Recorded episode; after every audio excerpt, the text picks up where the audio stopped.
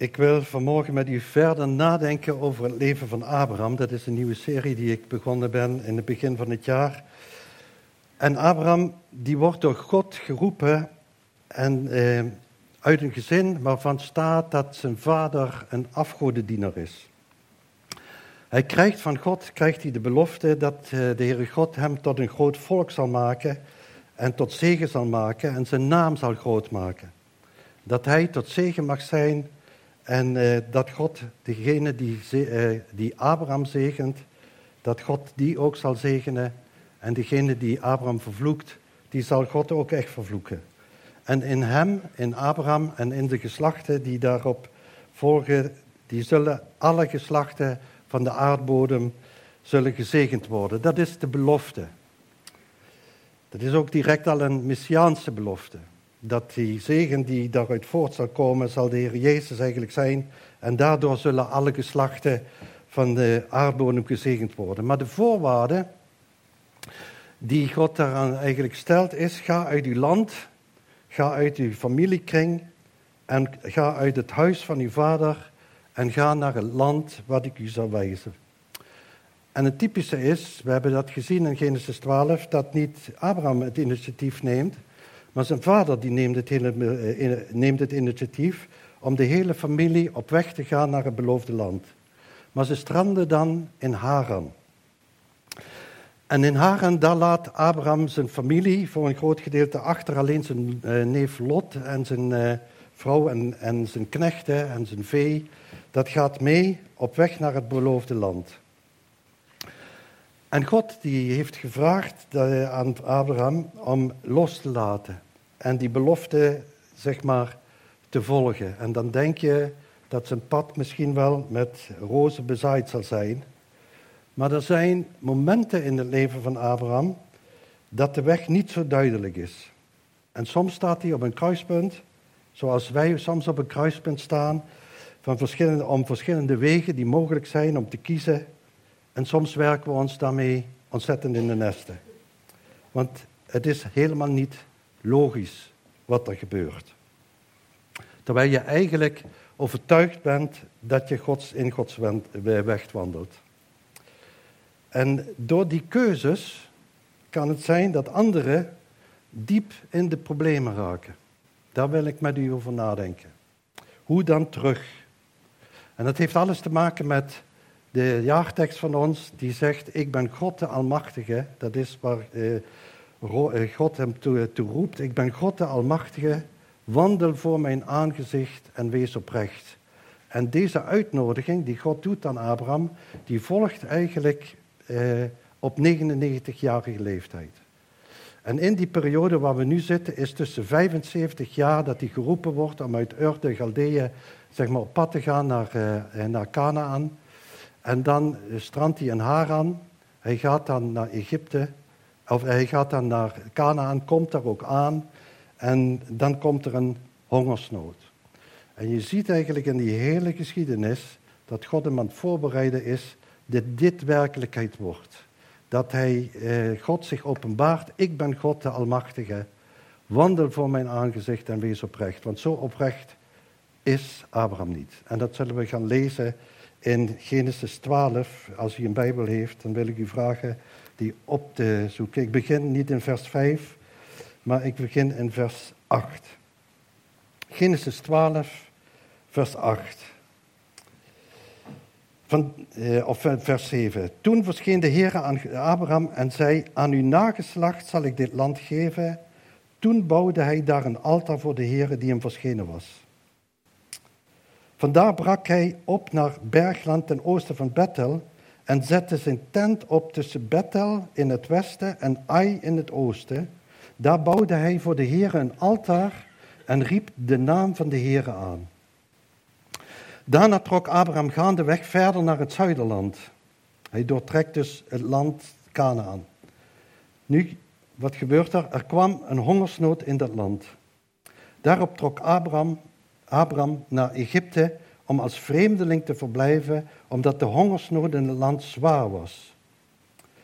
En het gebeurde toen hij op het punt stond om Egypte binnen te gaan, dat hij tegen zijn vrouw Sarai zei: Zie toch, Ik weet dat je een vrouw bent die knap is om te zien. Als de Egyptenaren je zien, dan zullen ze zeggen, dat is zijn vrouw. Dan zullen ze mij doden en jou in leven laten. Zeg toch dat je mijn zuster bent, zodat het mij omwille van jou goed zal gaan en ik omwille van jou blijf leven. En het gebeurde zodra Abraham in Egypte kwam en de Egyptenaren de vrouw zagen dat ze bijzonder knap was. Ook de vorsten van Farao zagen haar en zij prezen haar aan bij Farao. Daarom werd de vrouw meegenomen naar het huis van Farao. Omwille van haar deed hij goed aan Abraham, zodat hij kleinvee, runderen, ezels, slaven, slavinnen, ezelinnen en kamelen kreeg. Maar de Heere trof de farao en zijn huis met zware slagen vanwege Sarai, de vrouw van Abraham. Toen riep de farao Abraham en zei, wat hebt u mij aangedaan? Waarom hebt u mij niet verteld dat zij uw vrouw is? Waarom hebt u gezegd, zij is mijn zuster, zodat ik haar tot vrouw genomen heb? Nu, hier is uw vrouw. Neem haar mee en ga. En de farao gaf enige mannen opdracht met betrekking tot hem, en ze begeleidden hem en zijn vrouw en alles wat hij had het land uit. Zo trok Abraham weg uit Egypte naar het zuiderland en zijn vrouw en alles wat hij had en Lot met hem. En Abraham was zeer rijk aan vee, aan zilver en goud. En hij reisde, van rustplaats tot rustplaats, vanuit het zuiderland tot aan Bethel, naar de plaats waar zijn tent eerst gestaan had, tussen Bethel en Ai. Naar de plaats van het altaar dat hij daar vroeger gemaakt had en Abraham riep daar de naam van de Heere aan. Vader, we willen u zo bidden dat u ons door deze geschiedenis een spiegel voorhoudt. Dat we niet alleen naar Abraham kijken, we zullen kijken naar zijn leven en naar Sarai. En u bent bezig met Abraham. En straks, dan noemt hij me een vriend. U vormt hem en zegt, Abraham is mijn vriend. En als we nu deze geschiedenis lezen, dan mogen we zien van hoe ver weg Abraham eigenlijk komt. En we bidden dat u ons echt ook diep wilt raken in ons eigen leven. Dat we niet met een hoofd met kennis vol, vol naar huis gaan, maar dat u zichzelf wilt weerspiegelen in ons, in uw Zoon Jezus Christus. En dat u ons wilt vormen naar het beeld van uw Zoon. Dit bidden we zo in Jezus' naam. Amen. Ik verwonder me soms erg steeds als ik zie wat mensen die in de Bijbel zo beschreven wordt, worden, eigenlijk eh, in welke omstandigheden ze komen en dat het eh, heel vaak niet zo duidelijk is welke weg dat ze moeten gaan. Ik noem een voorbeeld eh, uit Handelingen 16. Eh, Jeroen die is begonnen met een prediking over de gemeente in Filippi. Althans over de brief die eh, die gemeente geschreven is. En hij heeft de vorige keer heeft hij uitgelegd hoe deze gemeente eigenlijk is ontstaan. En je ziet dat wordt in Handelingen 16 beschreven dat Paulus en Timotheus die proberen eh, naar Frigië te, te reizen, maar de Heilige Geest staat daar, verhindert hun dat. Om eh, het woord in Azië te spreken. Dan besluiten ze naar Bithynië te gaan, staat er. Maar de Heilige Geest laat het hun niet toe. Dan krijgen ze een droom, een visioen van een Macedonische man die hem dringend vroeg: Kom over en help ons.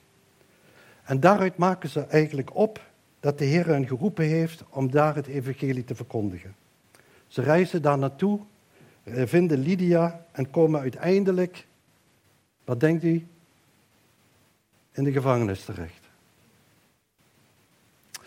En dat is nu een scenario wat je eigenlijk naar menselijke maatstaven niet zou vermoeden.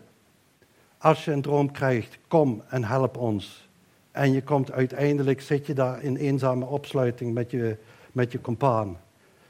En je zou kunnen uh, je afvragen, heb ik nu Gods stem nu wel goed verstaan? Uh, hoe, hoe kan ik dat nu rijmen met uh, een gemeentestichtend werk. Je bent gehoorzaam en je hebt duidelijk Gods stem gehoord en nu zit je dan in eenzame opsluiting. En zo vergaat het eigenlijk Abraham ook. Want hoe moest hij dat nu zien? Hij was in Canaan en nu was er een ernstige hongersnood. Er staat, de hongersnood was zwaar. En dat betekent dat Abraham niet meteen een besluit neemt om naar Egypte te gaan. Hij ziet het een beetje aan. En u moet beseffen, als u de hele context leest, dat het niet alleen maar om hemzelf ging. Hij had een hele grote schare van mensen waar hij verantwoordelijk voor was. En een hele grote schare aan dieren die ook getroffen werden door deze hongersnood, waar hij verantwoordelijkheid voor droeg. En je hebt je vertrouwde dingen heb je achtergelaten en God heeft hem naar dit land gestuurd. God had gezegd, ik zal je zegenen. En waarom stelt God dan nu zo teleur? Je bent op weg met een belofte en dan komt er een tijd van grote droogte. Heb je dan toch iets verkeerd verstaan? Heb je dan toch iets verkeerd begrepen? En Abraham die neemt het besluit en zegt, ik trek naar Egypte en ga daar als vreemdeling vertoeven. En nu is de vraag, was dat goed of verkeerd? Was het goed om uit Egypte te vertrekken, om uit het beloofde land weg te gaan? Aan de ene kant had hij de verantwoordelijkheid over mensen en dieren die hem waren toevertrouwd. En in Canaan is geen voedsel en Egypte wel, dus je gaat op weg. Aan de andere kant was er die belofte dat God hem dit land zou geven. Aan uw nageslacht zal ik dit land geven. Genesis 12, vers 17. Dus je kon ook bouwen op geloven op die belofte en blijven in Canaan. En je afvragen, Heere God, wil u mijn geloof beproeven? Je leest eigenlijk in die geschiedenis, lees je nergens dat Abraham met God overlegt. Hij neemt een besluit en hij gaat naar Egypte. En ik heb eens gekeken in de Bijbel hoe eigenlijk andere leiders daarmee omgingen. Want er worden vaker hongersnoden beschreven. Hoe gingen die daarmee om? En dan zie je eigenlijk dat David, die wordt geconfronteerd met een hongersnood. En dan staat daar, David zocht Gods aangezicht in 2 Samuel 21 vers 1. En God geeft hem antwoord. Isaac, die krijgt ook te maken met een hongersnood en wil ook naar Egypte. Waarschijnlijk in gedachte dat zijn vader ook naar Egypte is gegaan. Maar God houdt hem tegen. Hij, Isaac heeft, spreekt met God en God zegt, trek, trek niet naar Egypte. Genesis 26, vers 2. Jacob, weer de zoon van Isaac, wordt door zijn zoon gevraagd om naar Egypte te gaan want daar is ook een grote hongersnood in Canaan. En God bemoedigt Jacob met de woorden: Vrees niet naar Egypte te trekken, want ik zal zelf met u naar Egypte trekken. Dus het had ook gekund dat Abraham het aan God gevraagd had en dat hij een antwoord had gekregen: ga wel of ga niet. Maar als je nu de ontwikkelingen ziet die ik met u gelezen heb, dan heb je erg de indruk dat hij dat niet gedaan heeft. Dat hij dat niet God heeft voorgelegd. En dat maakt hem namelijk heel kwetsbaar en heel onzeker. Je eigen weg gaan betekent op je eigen mogelijkheden bouwen, vertrouwen, op alle, de, vertrouwen met alle risico's die deze, deze uh, keuzes gemaakt met zich meebrengen en toch op jezelf vertrouwen, op je eigen intellect, op je eigen sterkte. Het is namelijk heel moeilijk om op God te vertrouwen als je je eigen weg gaat. Sarah was toen al 65 plus en was zeer schoon. En dan gaat, gaat hij op reis. En hij snapt, mijn leven is in gevaar. En dan zegt hij aan de grens bij Egypte, zegt hij, Abraham, zegt dan het volgende, Genesis 12, vers 11 tot en met 13. Als de Egyptenaren je zien, dan zullen ze zeggen, dat is zijn vrouw.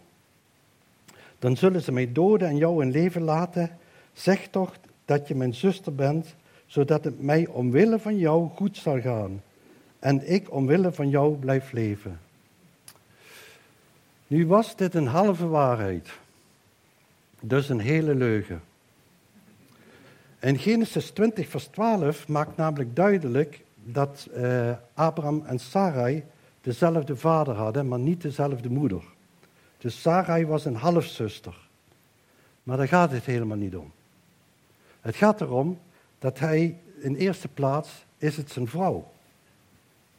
Maar wat doet nu een mens als die risico's loopt? Als je leven in het geding is.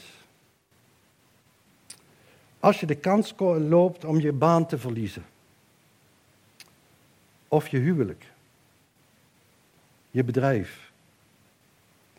Je gezicht. Wat zou je doen?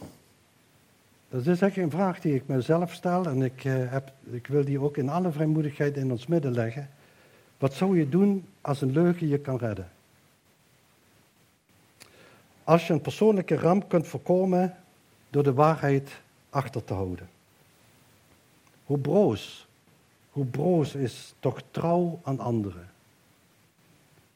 In dit geval zelfs aan je vrouw. En dan te kiezen om voor jezelf op te komen. En toen ik aan deze passage kwam, ben ik gestopt. En toen kwam ik en moest ik denken aan de Heer Jezus. Want als hij aan de kruis hangt, dan staat er geschreven in Matthäus 27, vers 40 tot en met 42. Als je de zoon van God bent, red dan jezelf en kom van het kruis af. Ook de hoge priester en schriftgeleerde en de oudste maakten zulke spottende opmerkingen. Anderen heeft hij gered, maar zichzelf redden kan hij niet. Hij is toch de koning van Israël? Laat hij dan nu van het kruis afkomen, dan zullen we in hem geloven. En hij koos er niet voor. Hij koos er niet voor, hij was trouw aan de Vader en trouw aan u, aan ons. Om dit offer te brengen. Hij was niet broos. Hij koos niet voor zichzelf. Maar Abraham, die kiest voor zichzelf. Het risico waar hij zelf mee te maken zou krijgen, was eigenlijk dat hij zichzelf in zijn leven bedreigd werd. En weet je wat hij doet? Hij ruilt dat risico in wat, eh, voor het risico wat zijn vrouw gaat lopen. Een motief zichzelf te redden.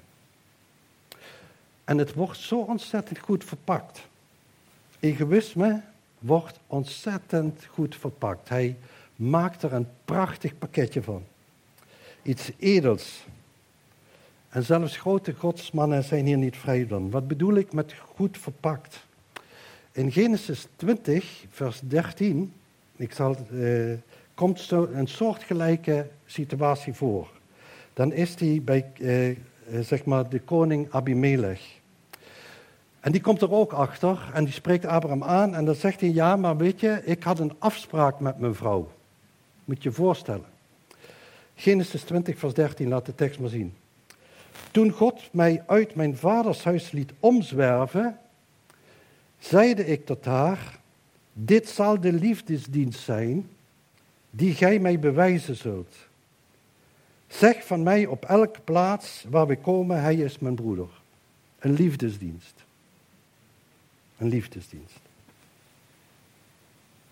Dit is geen liefdesdienst, dat is manipulatie op het hoogste niveau. Je spant de ander voor het karretje om je hachje te redden, om er zelf beter van te worden. En maken we ons daar bij tijd en wijle niet allemaal een beetje schuldig aan. Sarah, Sarai heet ze toen nog, is in het paleis van Abraham, is in het paleis van Farao. En Abraham die heeft handen tekort om de bruidschat te ontvangen. De farao deed Abraham goed ter wille van Sarai, staat er. kleinvee, runderen, ezels, slaven, slavinnen, ezelinnen en kamelen. Een bruidschat, die wordt uitgekeerd. Een bruidschat voor zijn eigen vrouw. En Abraham liet het gebeuren. En wat zal Sarai gedacht hebben? Daar heb ik echt, daar stond ik bij stil van, wat is dat toch voor een verraad? En nu komt de grote troost. Vooral als voor de vrouwen dan. Als je echtgenoot de grote afwezige is, toen je in nood verkeerde. Haar hemelse vader stond niet stil. Weet je, hij trof, de Heere God trof Farao met zware plagen, er staat daar vanwege Sarai, de vrouw van Abraham. En soms wordt die geschiedenis van Abraham wel eens onderschat, dat dat niet alleen een geschiedenis van Abraham met God is, maar dat het een geschiedenis is om Abraham en Sarai.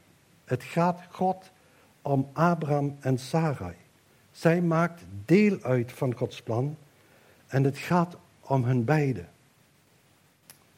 En wat hebben ze veel besproken, denk ik. Er staat niks van in de Bijbel, maar ik kan me zo goed voorstellen dat haar vertrouwen in Abraham een enorme deuk heeft opgelopen.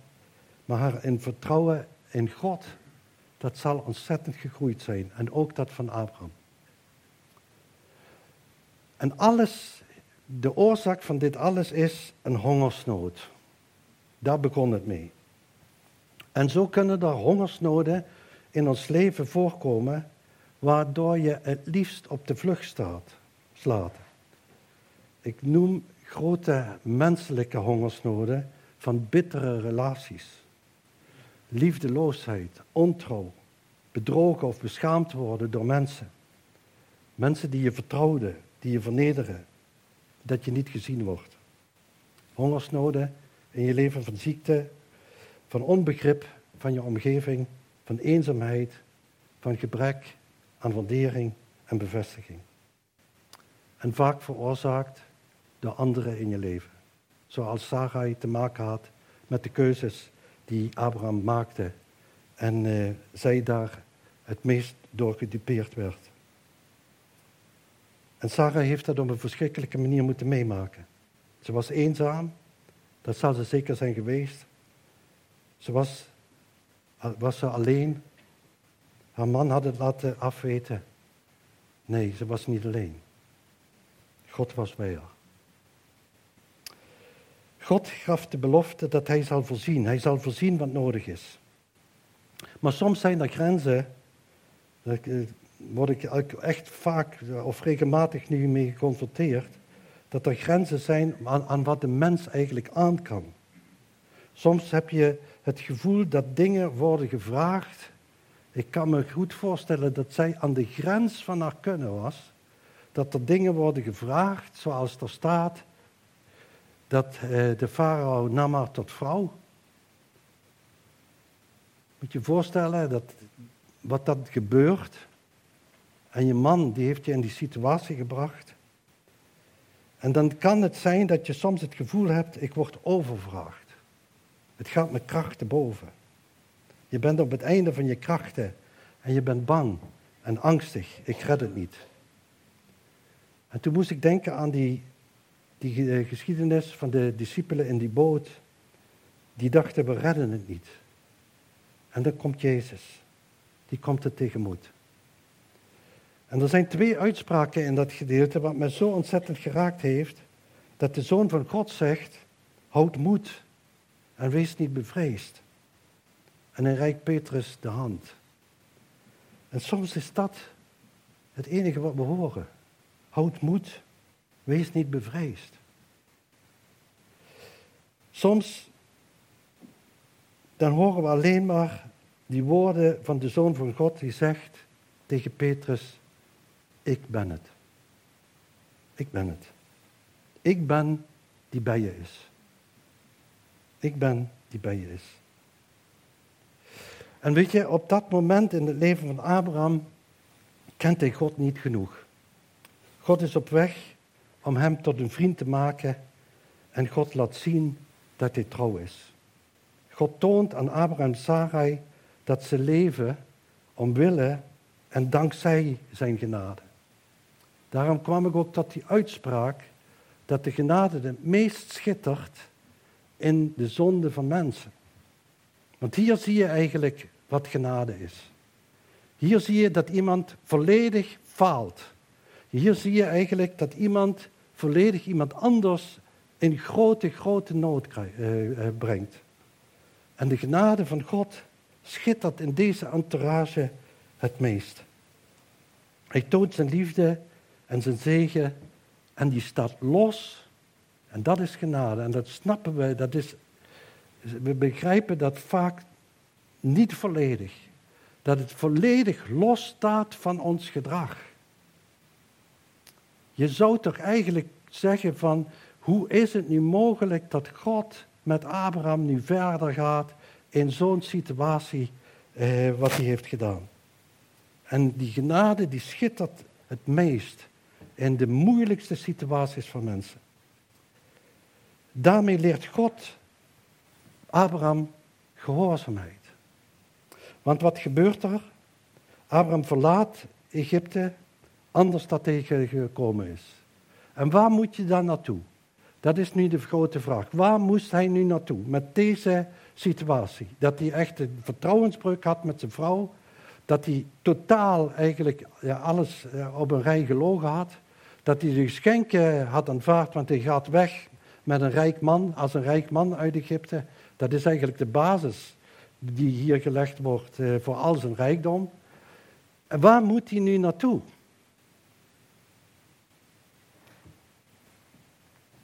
Ik heb extra Genesis 12, vers 8 gelezen. Want dan lezen we in Genesis 8, als hij het beloofde land binnenkomt, dat hij zijn tent opzet tussen Bethel in het westen en Ai in het oosten. Dat zijn twee steden, dat heb ik de vorige keer ook uitgelegd, die het spanningsveld eigenlijk symboliseren. Dat is namelijk Ai, dat vind ik al zo'n zo'n stad, Ai. Ai, dat betekent puinhoop.